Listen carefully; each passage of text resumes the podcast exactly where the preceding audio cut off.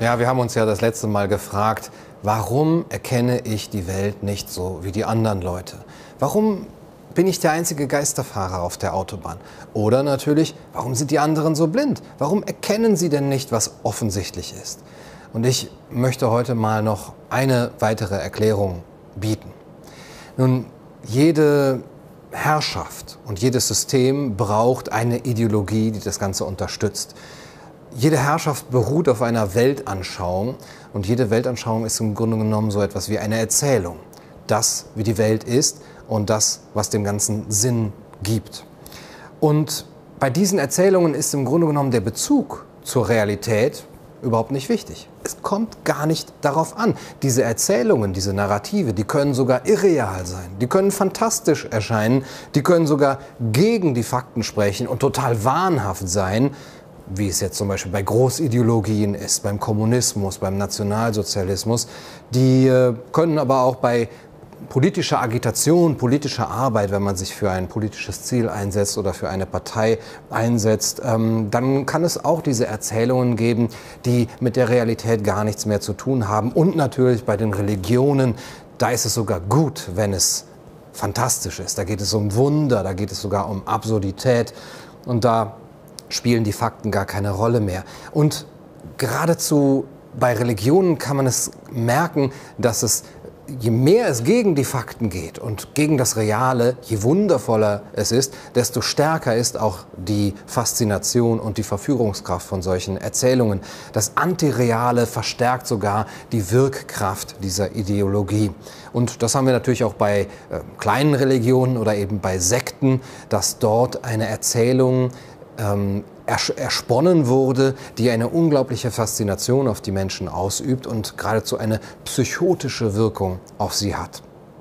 Gut, die Fakten spielen dann keine Rolle mehr. Die Erzählung bezieht sich auch nur noch auf sich selbst. Sie ist selbstreferenziell. Und ähm, es kommt nur noch darauf an, dass sie in sich selbst Bestand hat und dem Ganzen, also der Welt, dem Weltgeschehen, einen Sinn bietet und auch den Einzelnen dann auffängt in seiner Vereinzelung, in seiner Orientierungslosigkeit, ihn einordnet und äh, ihm dann auch eine Funktion gibt und damit eine Identität. Ähm, von außen gesehen erscheint es oft total lächerlich. Also man sieht sich das an und man sieht, wie inkonsistent deren Glaube ist, wie unplausibel deren Weltbild ist, wie einseitig, wie ja, faktenresistent, wie kontextlos auch hier ähm, einzelne Bestandteile eben ähm, herangeführt werden und dass sie auch oft Phänomene aus der Welt gar nicht erklären können, dass diese Phänomene dann ausgeblendet werden müssen und dass auch ihr Weltbild gar keine richtige prognostische Kraft hat, dass man eben äh, zum Beispiel sagt, dann und dann wird die Welt untergehen oder dann und dann äh, werden die Zahlen so und so sich entwickeln, aber es geschieht gar nicht. Aber die Tatsache, dass das so ist, dass das alles so unplausibel ist, schwächt diese Ideologien und diese Erzählungen überhaupt nicht. Vielmehr erhöht sie sogar ihre Macht, diese Absurdität, da es die Anhänger der Ideologie zwingt, ähm, die Inkonsistenz zu verteidigen und auch die Irrationalität ähm, in Einklang zu bringen mit der Welt. Und deswegen müssen ihre Anhänger eine so große psychische Kraft aufwenden, so viel Energie aufwenden, um das ähm, zu verteidigen, dass sie sich noch mehr damit identifizieren. Je mehr psychische Energie man aufwenden muss, um sein Weltbild auch gegen die Fakten zu behaupten, desto mehr identifiziert man sich ähm, mit dem, dem man sich einmal verschrieben hat. Also gut, es ist eine Glaubensfrage, da ist auch Gläubigkeit ist mit dabei. Von außen betrachtet sieht das eigentlich offensichtlich aus. Das ist doch eine Psychose, die haben doch eine Wahnvorstellung. Aber innerhalb dieser Gruppe, innerhalb einer Sekte, ist das oft vollkommen normal. Es ist völlig selbstverständlich. Ähm, das hat damit zu tun, dass es Teil der sozialen Realität ist. In der Gruppe bildet sich ein sozialer Rahmen dessen, was man für selbstverständlich hält. Und das gibt dem Ganzen einen Sinn. Die Gruppe bildet den Bezugsrahmen, vor dem der Sinn entsteht. Und deswegen macht es auch in der Gruppe Sinn, weil die Gruppe selber den Sinn macht. Sie stellt ihn her. Und deswegen ist es auch den Angehörigen psychotischen, äh, eines psychotischen Kollektivs gar nicht klar, dass ihr Weltbild eben selber psychotisch ist oder absurd ist oder eben nicht auf Fakten basiert. Es kommt ihnen total vernünftig vor, den Anhängern eines psychotischen Kollektivs und eben nicht wie eine kollektive Psychose. Ja, und diese, diese Gläubigkeit, dieser fast religiöse Charakter, der kann sogar im Mantel der absoluten Rationalität daherkommen, der Wissenschaftlichkeit. Ja, natürlich ist das nur eine Art Pseudorationalität oder Pseudowissenschaftlichkeit, Wissenschaftsgläubigkeit, das steckt schon auch in diesem Begriff drin, hinter der sich dann auch Autoritarismus und Leichtgläubigkeit eben versteckt. Ähm, ja, es ist eigentlich gegen die Fakten, aber man beruft sich auf irgendwelche äh, Fakten und man sagt dann Trust Science oder The Science has settled. Es gibt einen Wissenschaftskonsens, also eigentlich absolut unwissenschaftliche Behauptungen.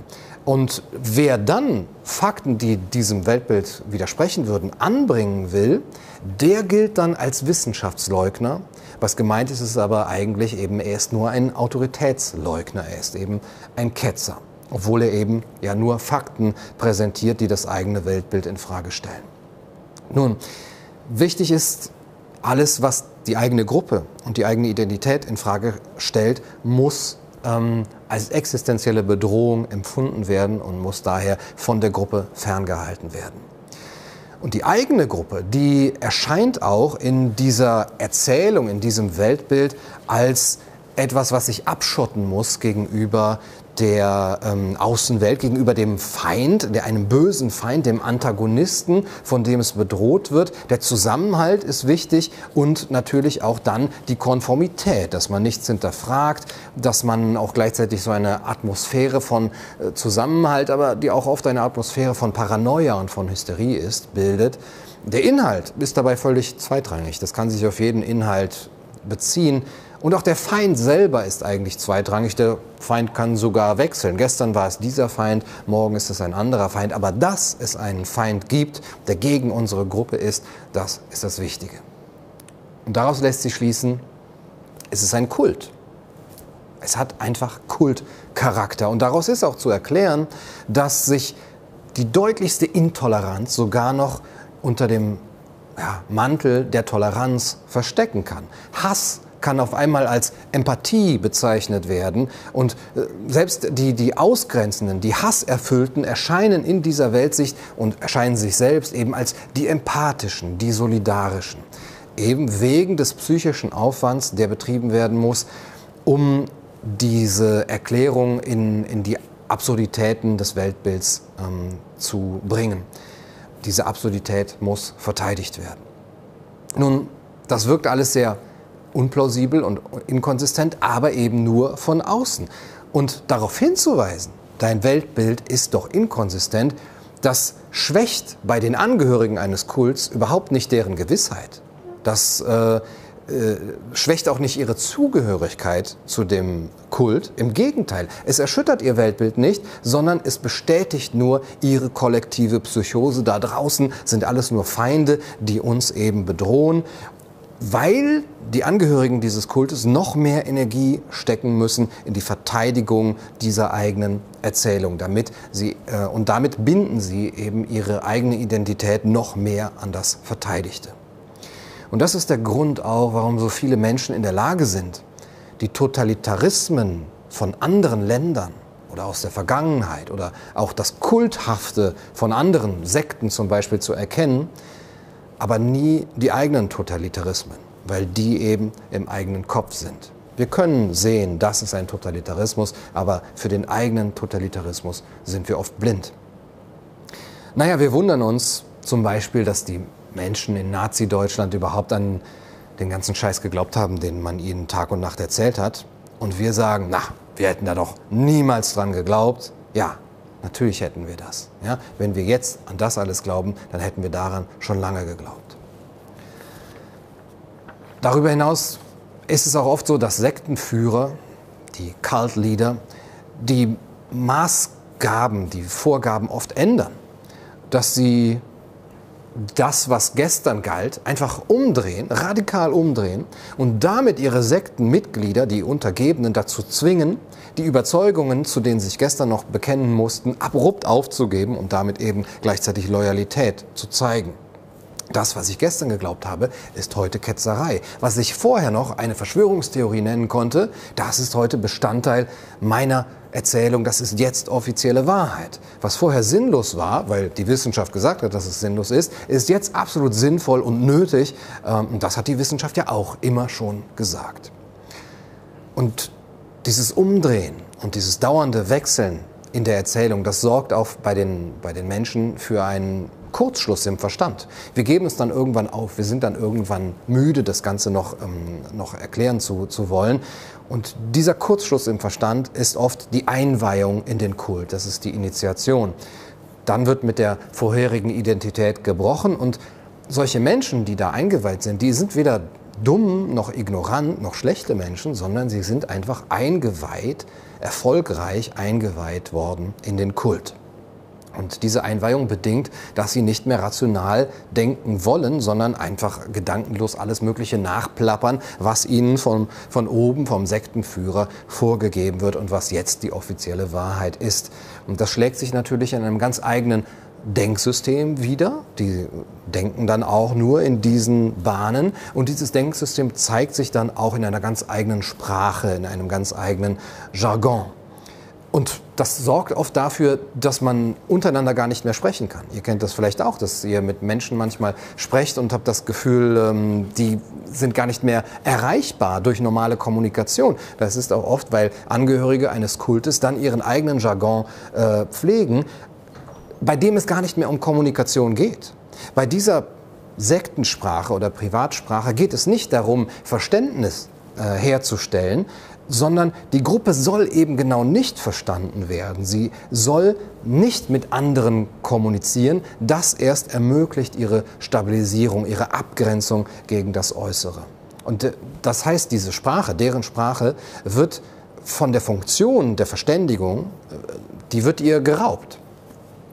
Nun wir haben das oft bei Totalitarismen, dass gerade Sprache, dass so ein Jargon einen identitätsstiftenden Charakter hat und dass dann auch einfach nur Vokabeln oder Versatzstücke immer wieder stupide wiederholt werden. Äh, das ist für jeden Totalitarismus bezeichnend. Viktor Klemperer hat das zum Beispiel in äh, seinem Notizbuch eines Philologen LTI, hat er das für die Nazis, für die Sprache eben der Nazis auch aufgezeigt. Und der amerikanische Psychiater äh, Robert Lifton hat dafür den Ausdruck Totalismus geprägt. Totalismus ist die Bezeichnung für einzelne Kennzeichen von ideologischen Bewegungen und Organisationen, die eine totale Kontrolle über das menschliche Denken, Sprechen und Verhalten anstreben. Totalismus. Und in diesem Totalismus gibt es zwei Motive, die alle Totalist, totalistischen Bewegungen gemeinsam haben, nämlich die Angst und die Verleugnung des Todes. Ja, ähm, diese Verleugnung artet dann auch aus in Gewalt gegen Sündenböcke, gegen die Ketzer, gegen die Leugner. Und ähm, die, dort wird die Angst auch vor dem Tod hinkanalisiert und zum anderen eine reaktionäre Angst vor der Veränderung, vor der Veränderung des eigenen Weltbilds. Alles, was das eigene Weltbild erschüttern könnte, wird manisch, wird hysterisch ausgeschlossen. Und äh, Lifton beschreibt das in seiner Studie über Gehirnwäsche aus äh, dem Jahr 1961 und zwar an dem Beispiel von China. Er schreibt, die Sprache des totalistischen Umfelds ist durch das gedankenbeendende Klischee gekennzeichnet. Die weitreichendsten und komplexesten menschlichen Probleme werden in kurze, höchst selektive, definitiv klingende Phrasen gepresst, die leicht auswendig zu lernen und leicht auszudrücken sind. Sie werden zum Anfang und zum Ende jeder ideologischen Analyse. Nun, das wird natürlich von totalitären Systemen dann auch eingesetzt, um Menschen zu kontrollieren, wie auch andere Dinge. Die Spaltung der Gesellschaft. Wir haben Zugehörige hier, Gläubige, die die Kultmitglieder sind, Sektenmitglieder, gute Staatsbürger, die vernünftig sind und zu funktionieren haben, wie Richard David Brecht sagt, und den Feind, die Ungläubigen, die Ketzer, die Leugner, die Wehrkraftzersetzer. Und gleichzeitig hat man eben diese ideologische Sprache, diese vorbelastete, aufgeladene Sprache. Man hat die heilige Wissenschaft als die Autorität, Wissenschaftlichkeit als Fetisch geradezu. Man hat auch eine Forderung nach Reinheit, nach Tabus, nach ähm, Verhaltensregeln und gleichzeitig das Eindringen in alle Bereiche der Gesellschaft, in die Medien, in die Erziehung, in Schule und Bildung, in den Alltag, in die Privatsphäre sogar, sogar in die Körperlichkeit, in die Berührung, in, in die intimen sozialen Kontakte. Überall dort dringt das totalitäre System ein. Der amerikanische Schriftsteller C.J. Hopkins schreibt dazu, die meisten Menschen können nicht sehen, dass dies geschieht, aus dem einfachen Grund, dass es ihnen geschieht. Sie sind buchstäblich unfähig, es zu erkennen. Der menschliche Geist ist äußerst widerstandsfähig und erfinderisch, wenn er über seine Grenzen hinausgetrieben wird. Fragen Sie jeden, der mit einer Psychose gekämpft hat oder zu viel LSD genommen hat. Wir erkennen nicht, wann wir wahnsinnig werden. Man kann also nicht mit Fakten kommen. Ja, wir haben die Fakten alle. Ja, dass die WHO die weltweite Infektionssterblichkeit mit 0,14 Prozent angibt. Also wie bei einer saisonalen Grippe. Dass die WHO Professor Ioannidis veröffentlicht seine Metastudie über die Sterblichkeitsrate im Median von 0,25 Prozent.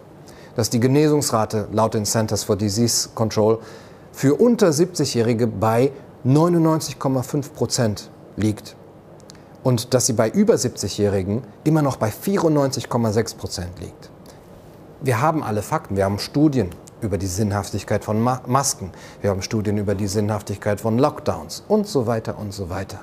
Das spielt alles keine Rolle. Die Fakten sind da, sie sind nicht schwer zu finden. Man kann sich damit äh, beschäftigen. Und die Schlüsse, die, die man daraus ziehen kann, die verlangen jetzt keine übermenschlichen kognitiven Fähigkeiten. Aber sie werden eben nicht gezogen, diese Schlüsse.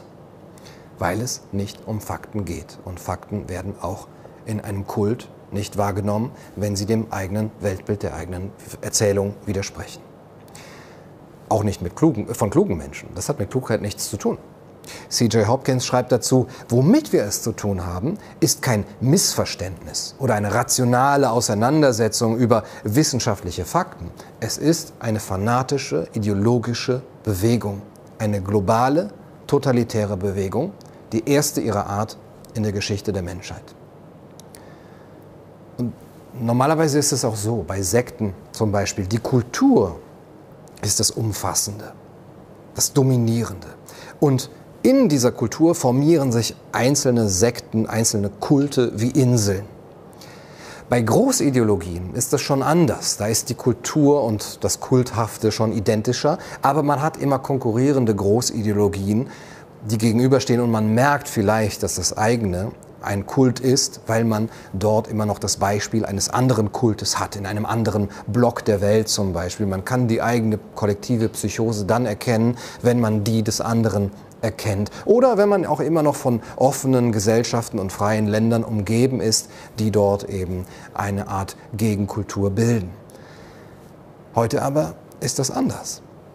Wir sind nicht mehr eine Insel des Kultes, innerhalb einer freien und offenen Gesellschaft, einer dominierenden Kultur, sondern das hat sich umgedreht, wie auch CJ Hopkins schreibt. Das Kult-Kulturparadigma ist umgedreht worden. Statt des Kultes, der als Insel innerhalb der dominanten Kultur existiert, ist der Kult selber zur dominanten Kultur geworden. Und diejenigen von uns, die sich dem Kult nicht angeschlossen haben, die sind zu isolierten Inseln inmitten dieses großen Kultes geworden.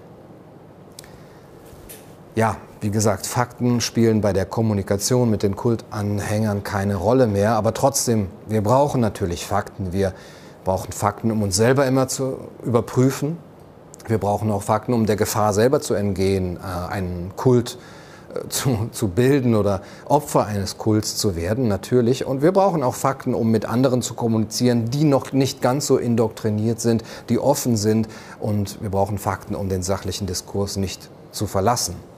Aber wir werden die Menschen nicht mit Fakten überzeugen können, wenn sie einem Kult angehören. Ein Wahn, ein Kult muss immer von sich selbst aus, in sich selbst zusammenbrechen. Von außen kann er nicht beendet werden. Worauf es ankommt, ist jetzt in diesen Inseln zu überleben. Aber nicht nur zu überleben, sondern in diesen Inseln auch ein gutes Leben zu schaffen. Im Kleinen, im Verborgenen vielleicht, im menschlichen Maßstab. Und das vielleicht auch als etwas zu nehmen, als eine Chance zu nehmen, ein Small Reset.